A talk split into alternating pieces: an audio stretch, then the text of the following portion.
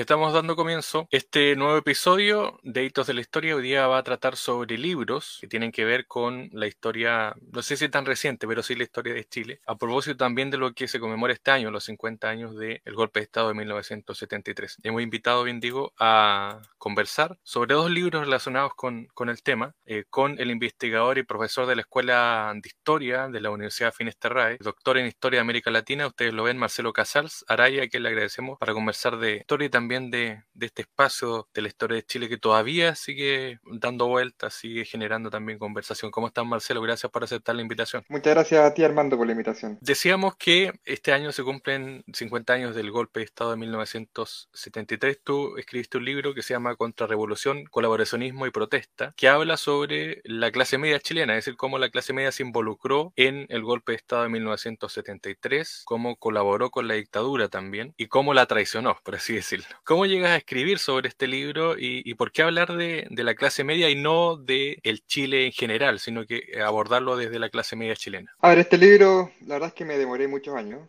Eh, empezó a 7, 8 años atrás. Em, mi primera inquietud inicial, porque cualquier investigación, ¿cierto?, emerge de una inquietud. Después em, se especifica algo, ¿no? Pero la inquietud inicial era analizar, entender en realidad las bases sociales de la dictadura. Eh, esto en línea con una corriente de historiografía que ha hecho estas mismas cosas o algo semejante para otros contextos, otros países en Europa, en América Latina y en, otros lugares también. entender también cómo un, régimen dictatorial em, también tiene la necesidad de construir cierta legitimación. Y para ello, en fin, hay una amplia diversidad de experiencias al respecto. Eh, para ello pone en práctica cierto tipo de políticas para em, legitimarse de una u otra manera. Entonces, así empezó, ¿no? Con esa pregunta, bueno, ¿qué pasó a ese respecto en Chile? Y también con cierta, cierto malestar con narrativas clásicas de la historiografía, eh, de lo poco que hay en realidad, eh, son la dictadura de estos, estos periodos donde se habla mucho pero se investiga poco, lamentablemente con cierto malestar con una historiografía que veía la historia reciente chilena o de la dictadura en particular en términos muy binarios, entre buenos y malos, eh, o entre dictadura como régimen y sociedad civil, como si fuesen dos cosas aparte y en contradicción, ¿no? como que no hubiese otra relación entre ellos que no sea el conflicto. Y que por supuesto eso tiene una explicación, cierta racionalidad, em, la experiencia propia de la oposición de masas a la dictadura del año 80, eh, y la necesidad después de la transición también de em, esclarecer actos de, violación de los derechos humanos, que por supuesto la misma dictadura se dedicó sistemáticamente a negar. Entonces, en ese contexto se entiende, digamos, que la investigación haya ido más bien por ese lado. Pero creo que a 50 años del golpe eh, podemos hacernos preguntas más complejas sobre la dictadura. Eh, y sobre todo porque también hay, una renovación generacional, digamos, de tipo natural, ¿no? Eh, y también sea entre los historiadores, ¿no? Yo nací 10 años después del golpe. No fue una experiencia que viví directamente y no soy el, el único al, respecto. Hay otros y otras investigadores e investigadoras que, también pertenecen a una generación más o menos semejante a la mía y se plantean nuevas preguntas em, em, de investigación. Bueno, así empezó. Y después de, fin, empezar a buscar cómo aterrizar esto, cómo em, entrar a investigar este tema que por supuesto no es fácil de abordar, eh, en términos políticos, historiográficos y metodológicos, no es algo fácil de hacer, llegué a la idea de, o a la noción de clase media.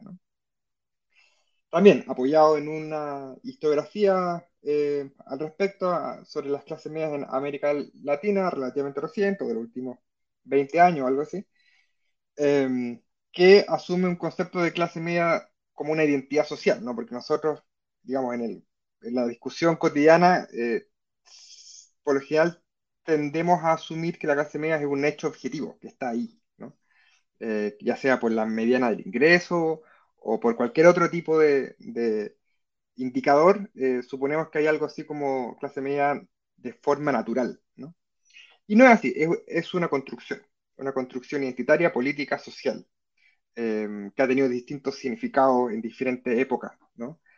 sobre todo en el siglo XX, que fue donde esta identidad se consolidó eh, como tal. Entonces, bueno, eh, tomándome de ese tipo de conceptualizaciones sobre clase media como identidad social, como algo que se moviliza, que se asume y se moviliza en la esfera pública, eh, que el problema de, ok, ¿cómo y a dónde investigar esto?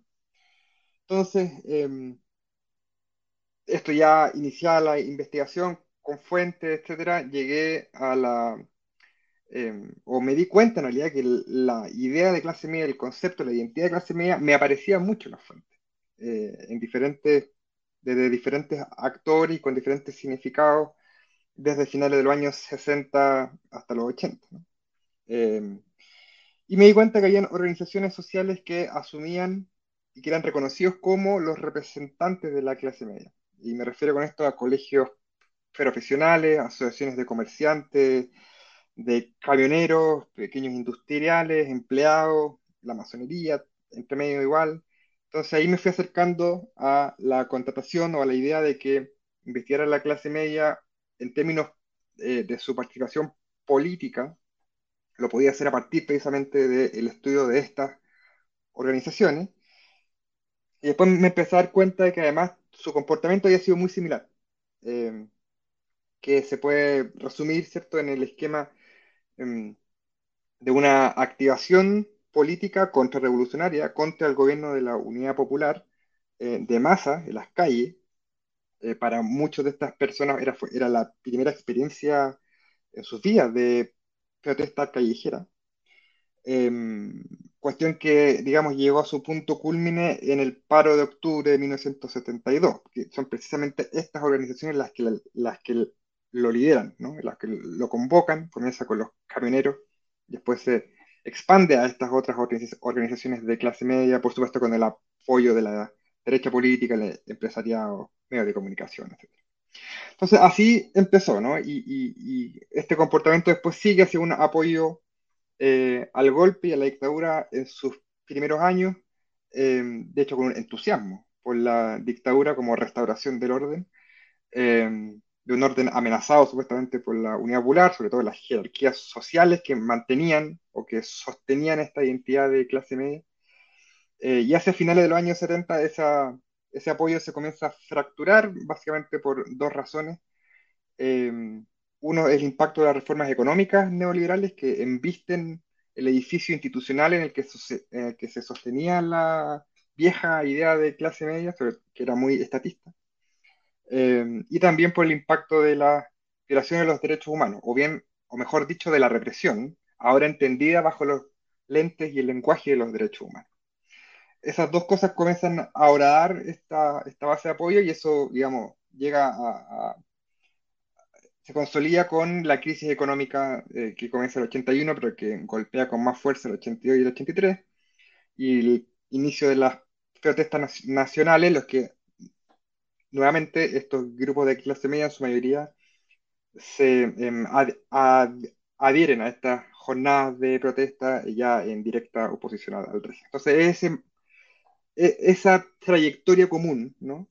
Eh, de estas organizaciones, pero que creo que también reflejan o representan la trayectoria de, mucha gente, no, solamente quienes, quienes participaban directamente en estas organizaciones, sino en general de un segmento difícil de calcular, pero significativo de la población, eh, muchos de los cuales se identificaban como de la clase media. ¿Y ¿Quién eran, ¿Cuál eran los grupos? Porque la mayoría los conoce, bueno, camioneros, estaba el grupo, algunos grupos políticos que eran también Patria y Libertad y otros, pero eh, había algo, una articulación mayor, es decir, eh, se fueron masificando en, algunos grupos específicamente políticos y sociales, es decir, no, es solamente gente de derecha que era de clase media, sino que era grupos más diversos. ¿Cómo se relacionaban esto y cómo se fueron conformando? ¿Cómo tenían estas conexiones para ir eh, trabajando desde el, trabajo, por así decirlo, para llegar a 1973, 11 de septiembre. Sí, esto tiene una larga historia eh, de buena parte del siglo XX, que es el periodo de formación de muchas de estas organizaciones. Em, sobre todo en los años 40 y 50 se forman o se consolidan la mayoría de ellas. Em, y hay que recordar algo que hoy, día quizás es un poco difícil de entender porque la situación es, muy distinta, pero muchas de estas organizaciones eran muy poderosas. eh, y muy significativa socialmente. Hoy día, quizás con la excepción de algunos colegios profesionales, la mayoría de estas organizaciones que investigo en este libro no, no, son muy significativas si es que existen. Em, por ejemplo, los colegios profesionales hasta el año 81, que fue una ley de la dictadura, em, era obligatorio pertenecer a ellos para ejercer una profesión. Eh, los colegios profesionales tenían comités de ética, que incluso, digamos, como último recurso, lo más grave, podían remover el título profesional a alguien, ¿no? Eh, obviamente tiene que ser algo gravísimo para que eso suceda. Eh, lo propio pasa con agrupaciones de comerciantes, de camioneros. Em, para tener licencias de comerciante o de camioneros necesitan también pertenecer a un sindicato, a un grupo, a una asociación que a su vez perteneciera a la Confederación Nacional de cada rama. Los empleados, por ejemplo, em, tenían organizaciones sindicales como la ANEF, por ejemplo, de los, em, de años 50, eran muy fuertes, muy, muy poderosas. En fin, tenía una serie de beneficios, ¿no? Eh, desde cajas de televisión, que era como el antiguo sistema de seguridad social, solamente para empleados, por ejemplo, o nociones como la del sueldo vital, ¿no? que era un sueldo que se indexaba automáticamente a la inflación solamente para empleados, no para, o, para obreros. En fin, eh, eran organizaciones bastante poderosas en sus recursos, en su influencia entre los distintos gobiernos y el aparato estatal en general, eh, y en su prestigio social. Eh, también eran muy bien valoradas. Y todo eso hizo que cultivaran una serie de, prácticas de eh, negociación y de presión con el Estado, influyendo, por ejemplo, en la discusión de leyes em, o en las políticas, políticas públicas del Ejecutivo, de los diferentes gobiernos de la época, eh, precisamente para em, tener exenciones de impuestos a instituciones de seguridad eh, y cualquier otro tipo de privilegio em, en, el ámbito, en el ámbito laboral eh, o social en general. Em, y fueron bastante exitosos en eso y, en ese esfuerzo de, negociación con el Estado también ocuparon o movilizaron precisamente la identidad de clase media muchas de estas demandas tenían como razón de, ser el hecho de tenemos, necesitamos esta exención o, esta, o esta ley para poder vivir según la exigencia de una vida de clase media, vivir con dignidad. Ese era un concepto que se utilizaba mucho para justificar estas demandas en nombre de la pertenencia a una identidad de clase media. Entonces, y esto se desarrolló desde los años 30, pero, pero con más fuerza de los 40 en adelante esta construcción de una red de instituciones, de organizaciones eh, de clase media con alto prestigio, con alta influencia estatal y con alto poder, eh, incluso eh, económico. ¿no? Entonces llegamos así hasta el año 70, la elección de Allende, y en un principio las cosas siguieron como siempre, ¿no? Y de hecho el primer año aproximadamente Em, las relaciones entre Allende em, y estos grupos fueron de relativa armonía, em, porque precisamente continuaron operando estos mecanismos de negociación con el Estado. Eh, y porque Allende mismo tenía, digamos, la, la, visión estratégica de que no era posible hacer lo que, lo que la izquierda chilena quería hacer, construir el socialismo en democracia, sin el apoyo de la mayoría de la población, y eso por cierto incluía a estos grupos de clase media y a la clase media en general, que el discurso izquierdista de esa época, sobre todo de la izquierda más radical, no veía con buenos ojos. Em, pero esa relación se empezó a agregar rápidamente y fue un proceso bastante rápido, de hecho, de esta, lo que antes llamé una movilización contrarrevolucionaria, en la medida en que estos grupos de clase media, en general la, la, clase media o quienes se identificaban como de clase media, empezaban a percibir que las posibilidades de seguir siendo clase media, es decir, de reproducción social, em, estaban en peligro ante, eh, la centralidad ahora en el gobierno de la Unidad Popular del movimiento obrero y de lo obrero en general, que era por supuesto el centro del discurso y de la práctica política de la UP y de la izquierda, ante la amenaza de las jerarquías sociales, ¿no? que, eh, digamos, que mantenían, como dije antes, esta idea de clase media diferenciada del mundo obrero, del mundo popular en general, eh, y después también, sobre todo, ante la crisis económica, ¿cierto? la mezcla eh, inflación con desabastecimiento, que también vieron como un peligro a su nivel de vida. Y la mezcla de esas tres cosas, digamos, en un, en un proceso muy rápido de radicalización, eh, llevó al paro de octubre, que mencioné antes, del 72, y después ya también a un proceso de movilización em, de masas y constante em, hasta el 11 de septiembre. Y viene el 11, viene obviamente todo, todo lo que sabemos con el quiebre institucional y se comienza a transformar Chile, porque no es solamente una dictadura, sino que comienzan, como tú le decías, a cambiar las políticas económicas, comienza a transformarse también el país, vamos a llegar el 80 con la constitución, que hoy día se habla mucho de eso, y comienza también a, haber una digresión, ¿o no? Eh, eh, este enemigo que era la unidad popular ahora termina siendo la dictadura, que los comienza también a transformar o que está haciendo los trabajos a la espalda para modificar, por ejemplo, el sistema económico, modificar otros temas. Em, ¿Cuál dirías tú que es, el, aglutinador, lo que reúne finalmente a la clase media en dictadura para irse en contra de, la dictadura en sí?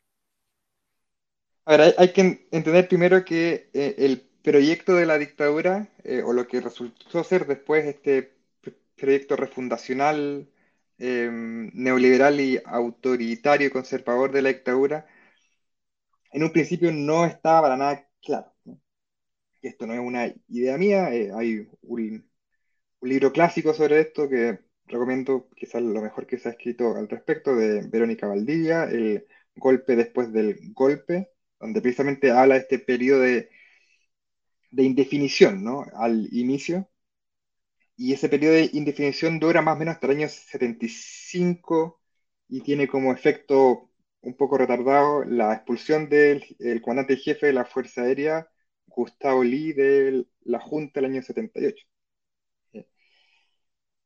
Y eso era porque en un principio no, existía un consenso sobre las reformas económicas que se tenían que hacer, ni existía una hegemonía de los Chicago Boys, ni mucho menos. Estaban presentes, por supuesto, en la coalición inicial eh, que asume el poder con la dictadura, pero no eran los que, los que tenían la voz de, mando, o no aún al menos. Y eso porque también existía eh, toda una parte de la oficialidad y también de la derecha política que era nacionalista y, corporativista, en ciertos casos también bastante estatista, eh, que reunía, por supuesto, el anticomunismo radical eh, y las ansias de restablecer el orden mediante represión, y de atacar a la izquierda política y sus bases sociales. Eso era lo que los reunía, y que era bastante, bastante fuerte, bastante poderoso después de la experiencia de, la, Unidad Popular. Eh, pero de lo que venía ahí hacia adelante, como decía, no, no, no había un consenso. Em, se me cortó, ahí sí. Em, como decía, no, no había un consenso. Em, y fue en, en esa disyuntiva, en ese proceso, en, ese periodo de indefiniciones, que donde la clase media, entendía como estos grupos organizados, ¿no? los que mencioné antes, son los que avanzan más posiciones al interior del régimen, sobre todo de la mano de, estas de, esta, de esta ala corporativista que Verónica Valdivia denomina como con, el, con la categoría de, de de Ibañista, ¿no? porque tenía la experiencia anterior de la dictadura de Ibáñez, em, que por cierto fue muy estatista, como expandió la estructura estatal bastante. Em, y de la mano de, digamos, de esas alas corporativistas representadas eh, por Lee, pero que era mucho más extendido por toda la fuerza, por la rama de las Fuerzas Armadas, es que los líderes, los dirigentes de estas organizaciones de clase media lograron posiciones de influencia en la misma junta, Em, entonces, a su ojo se restablecía además los canales de negociación que habían existido hasta la Unidad Popular. Entonces, para ello estaba, todo bien. Incluso era mejor aún, porque ni siquiera existía la mediación de los partidos políticos. Antes tenían que pasar por esa mediación en el Congreso, etc. Eh, ahora los partidos políticos están proscritos como la izquierda o en receso como el resto. Y el Congreso Nacional cerrado, así que ni siquiera tenían esa dificultad y podían ir directo a la Junta. Entonces los primeros años son de mucho entusiasmo eh, con la dictadura por esto, por parte de estos grupos eh, y participan activamente, por ejemplo, en las, celebraciones anuales cada 11 de septiembre, cada aniversario del golpe. Pero después el asunto, como comentaba antes, se empieza a poner mucho más difícil porque uno de los principios de las reformas económicas neoliberales, o que después se conocerían como neoliberales, es, em, y aplicada sobre todo con, las políticas de, de shock el año 75 en adelante, era que eran políticas científicas, racionales, eh, objetivas, ¿no? Eso era lo que ellos em, decían en, en esa época, y por ende no eran en absoluto negociables. ¿no? Y entonces se cerraron de manera bastante abrupta estos canales de negociación que existían. Eh, en el, el, libro ahí cito una, una reunión del ministro de Salud en, esa época, Fernando Matei, que después sería eh, parte de la Junta, ¿no? Eh, con el Colegio Médico, y dice, así de manera abierta, esto no es negociable. Eh, se acabó esa época. Entonces, eso eh, comienza a generar cierto resquemor, por supuesto, y reclamos eh, de estos grupos de clase media, en general de los sectores nacionalistas y corporativistas que pierden mucha influencia a manos de, ahora sí, los Chicago Boys y, y la red gremialista que van adquiriendo mucho poder al interior del régimen. Pero eso no fue suficiente para romper con la dictadura, porque aún existía una fuerte memoria contrarrevolucionaria, ¿no? Que lo hacía que, a pesar de sus reclamos, defendiesen a la dictadura dentro y fuera de Chile.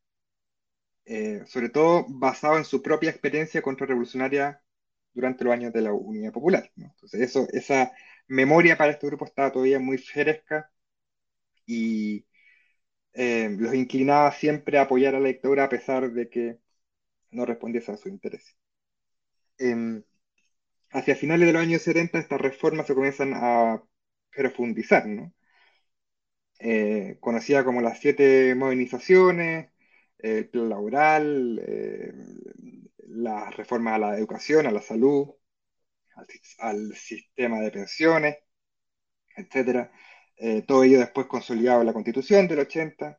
se consolidan estas reformas económicas, se mercantilizan cada vez más áreas del aparato estatal, como, como comenté antes, incluyendo leyes, por ejemplo, como la del 81, que disuelve a los colegios profesionales, ¿no?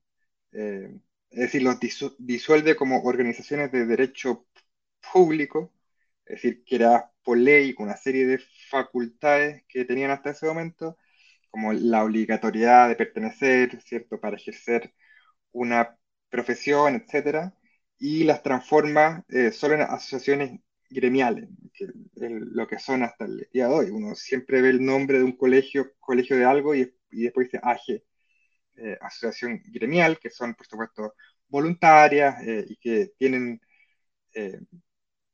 un poder mucho más disminuido en relación al que tenían antes. Entonces, este conjunto de reformas económicas neoliberales golpea rudamente eh, aquellos espacios de reproducción social de la clase media, la educación, por ejemplo, la, eh, la proliferación de universidades privadas a partir del 81 igual. Eh, en fin, lo que ya sabemos que, se hizo en, estos años, la privatización parcial de la salud, completa del sistema de pensiones, la municipalización de la educación, entre otras cosas. Eh, la contracción del aparato estatal, de, su, de la burocracia estatal. En estos años se contrae muchísimo, ¿no? Y hay una serie de eh, despidos de masas de funcionarios. Entonces hay una parte significativa de la clase media que va a perder muchísimo con la reforma económica y hay otras, eh, sobre todo de mayores recursos, que la, no la van a pasar tan mal, sobre todo porque son los años también del boom del consumo. ¿no? Hay, una apertura económica radical, una, un tsunami de importaciones de bienes eh, que antes no estaban a disposición de la mayoría de los, de los chilenos eh, y que la, dictadura intenta fundar una nueva, una nueva legitimidad en base a este, estas nuevas posibilidades de consumo y esta eh, forma de acceder a la modernidad finalmente. Pero eso dura, insisto, hasta, hasta la crisis económica y ahí eso, eh, digamos, se desestructura completamente. Entonces lo que reúne, digamos, en un primer nivel al menos, la oposición a la, a, la, a la, dictadura o los primeros atisbos de oposición a la dictadura son las consecuencias de las reformas económicas y después, sobre todo, la crisis económica que golpea durísimo eh, a, este, a este mundo. Y al mismo tiempo, como adelantaba antes, eh, comienza a avanzar posición en el discurso de los derechos humanos. Ahí, por supuesto, la Iglesia Católica es un actor fundamental. Eh, también la democracia cristiana, que ya para estos años también se aleja de su apoyo inicial al golpe y a la, y a la dictadura y se indigna moralmente hablando por los efectos de la represión. Por ejemplo, no sé, el año 78 tenemos el descubrimiento de los cadáveres en Lonquén, por ejemplo, que era la primera evidencia incontrarrestable del hecho de que existían detenidos desaparecidos y era algo incluso difícil de negar para la misma dictadura.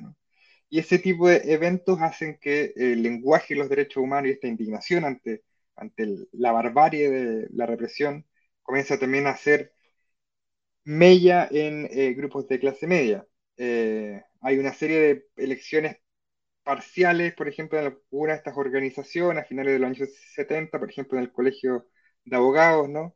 donde comienzan a entrar eh, personas que asumen la defensa de los derechos humanos, aún siendo una minoría, pero ya, ya algo que se comienza a discutir al interior de estos grupos, muchos de ellos además militantes de partidos políticos centristas, ya sea la democracia cristiana o el radicalismo.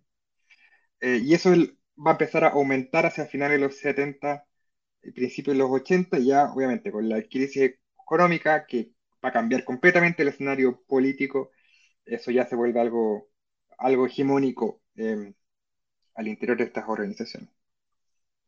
No, bueno, se nos acaba el tiempo, pero no quiero dejar de preguntarte por, por este otro libro que yo diría también es muy buscado. Uno busca y me el tiempo ahí buscando a través de, de Busca Libre y otros temas, y leyendo los comentarios sobre la creación de la amenaza roja, que es justamente un, libro que, que, muchos leen, sobre todo por eh, tratar de entender cómo se dio esto, por ejemplo, lo que sucedió con la clase media, de cómo se transformó en antiallendista, anticomunista, qué sé yo, eh, y que es un libro que analiza la parte previa a 1970 eh, con eh, justamente este camino del anticomunismo y también de la campaña del terror de 1964, donde se trató de frenar a Allende y salió Frei Montalva de, de, presidente.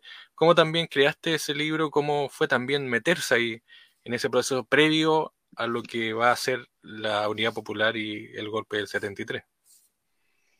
Bueno, ese libro nace también de una investigación anterior a, a, ese hecho que, que, también redundó en un libro, fue mi libro, El alba de una revolución, que hace un recorrido sobre las discusiones del anterior de la izquierda, sobre todo durante los años 60. Y en esa investigación me di cuenta la importancia fundamental de las elecciones presidenciales del 64. ¿no? Eh, que algo se quebró ahí, algo, sobre todo al interior de la izquierda. La fe en las elecciones y las instituciones de una buena parte de la izquierda comenzó ahí a ceder, precisamente por las consecuencias de la campaña del terror anticomunista eh, de esas elecciones. Lo que pasó en, esas elecciones fue que eh, Chile se integró también bastante fuerte en las lógicas de guerra fría regionales.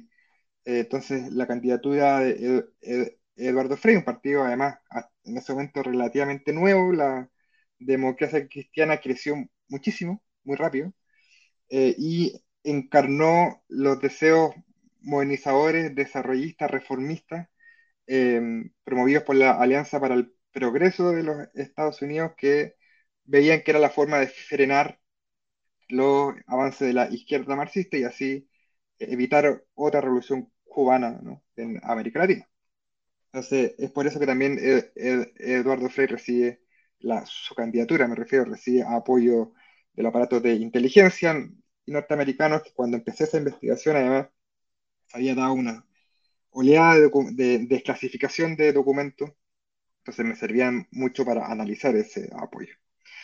Entonces, ese libro nace de la constatación de que el, 64 es un, punto de inflexión, ¿no? Em, de la radicalización y de la polarización del sistema político chileno en general. Em, y también después, cuando empecé a investigar, me di cuenta de algo que hoy día se puede escuchar un poco obvio, pero en ese momento no lo era para mí, eh, que el anticomunismo no era algo nuevo, no era algo de esa época, sino que tenía hondas raíces eh, que se remontaban incluso hasta finales del siglo XIX. Entonces, ese libro em, me di cuenta que tenía que hacer primero ese rastreo ¿no? de las distintas formas que había asumido el discurso y las prácticas anticomunistas por buena parte del siglo XX, para después llegar a la elección del, del 64 y así entender bien cuál era la función del anticomunismo, cuáles eran los principales contenidos del discurso anticomunista, las principales imágenes, la retórica anticomunista. Hay una serie de afiches eh, que rescaté Em, o que encontré, digamos, en la investigación que están analizados en ese libro y que tiene una iconografía, digamos, em, anticomunista bien especial y bien particular, ¿no? Eh, y también, obviamente que pensé ese libro como una explicación preliminar de la, del golpe de la dictadura, porque también hay que entender a la dictadura como aquel momento donde el anticomunismo se, se, se convierte como una especie de ideología oficial ¿no? de Estado. Bueno, eh, ¿dónde podemos encontrar los libros? Eh, porque el primero, Contra Revolución, Colaboracionismo y Protesta, es del Fondo Cultura Económica. Y el otro, eh, Creación de la Amenaza Roja, no sé si todavía está eh, disponible porque sé que lo, han pedido mucho. ¿Cómo podemos encontrarlo? ¿Dónde está? ¿Está digital? ¿Es solo físico? Em, el libro sobre la clase media contra revolución, colaboracionismo y protesta es de este año, así que está recién salido del horno. Eh, lo pueden encontrar en la misma librería del Fondo de Cultura Económica, que recomiendo en general, no solamente por mi libro. Aquí el que le guste la historia, las ciencias sociales, la literatura, esa, esa librería es una de las mejores de Santiago, al menos. Está en el Paseo Bulnes eh, es muy fácil de encontrar. Está ahí el libro, también me han dicho de la editorial que, lo han distribuido por muchas por muchas eh, muchas librerías en Santiago y en regiones, eh, así que es cosa de buscar y si no, también se puede comprar por internet y también hay una versión digital en el caso que, que se necesite. Ese libro está bien disponible, no creo que sea muy difícil de encontrar en Santiago o en regiones. El otro, La creación de la amenaza roja, creo que es un poco más difícil a esta altura porque ese libro es del 2016. Eh, lo publicó, lo publicó este, LOM Ediciones. Eh, no sé si quedarán copias en la misma librería de LOM, otra, que por cierto es otra, otra librería que recomiendo muchísimo, también es de muy alto nivel, está ahí en, en Conchitoro, em, para que los que sean de Santiago que no estén escuchando al menos se vayan a dar una vuelta por allá. Eh, sí hay eh, una versión digital, eso sí, así que en último caso se puede comprar la, versión digital em, y quizá en otros tipos de buscadores de, de, de, ventas de libros online posiblemente lo encuentren, pero creo que no es tan fácil de encontrar a esta altura em, porque ya tiene sus años también el libro. Y Marcelo Casals, ¿en qué estás ahora? ¿Estás haciendo clases? ¿Estás algún nuevo proyecto, algo escribiendo? Sí, estoy con un nuevo proyecto que lo empecé el año pasado. Em, empecé hace poco a hacer clases en la Universidad Finisterra en Santiago. Em, empecé ahí en marzo, de hecho. El año pasado estuve en Berlín con una, una beca de investigación postdoctoral, una, una, beca alemana, precisamente para trabajar en un nuevo proyecto eh, que es una historia global de la dictadura. Cuando digo historia global me refiero a una historia de, de la dictadura a partir de las múltiples conexiones eh, de sus distintos actores con otros actores alrededor del mundo. Entonces, eh, eso implica investigar redes de solidaridad, de activismo de derechos humanos, eh, y por supuesto las mismas redes también del, del régimen, ¿no? Eh, que intentó hacer algo al, al, respecto y está centrado sobre todo en los años 70, ¿no? Que, porque, em, digamos, la experiencia autoritaria chilena tuvo una resonancia, una resonancia mundial increíble, ¿no? Que, que no se condice con, con, la importancia geopolítica de este país, eh, por una serie de razones que sería muy largo de explicar. Eh, entonces, a partir de esas resonancias globales que se, se, construyen una serie, una diversidad increíble de redes de apoyo, de contactos, recursos, etc. Entonces, quiero, quiero ahora entender la dictadura. Eh, si, es que escribí este libro sobre la clase media para entender la dictadura desde abajo, desde su base social de apoyo, ahora quiero entenderla desde afuera, ¿no? eh, desde lo que pasaba en el mundo en relación a Chile. Muy bien, pues Marcelo Casals es eh, profesor historiador, autor de los libros Contra Revolución, Colaboracionismo y Protesta y también La creación de la amenaza roja. Un, eh, muchas gracias, un abrazo y bueno, éxito también en este proyecto. A ver si Muchas gracias, hermano. esté finalizado ahí podemos volver a conversar sobre eso. Un Por abrazo. supuesto. Nos vemos, que estés bien.